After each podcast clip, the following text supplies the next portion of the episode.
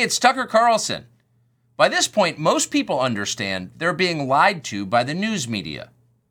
The news you consume is not designed to inform you as if you were some sort of free citizen in a free country. No, it's North Korean style propaganda.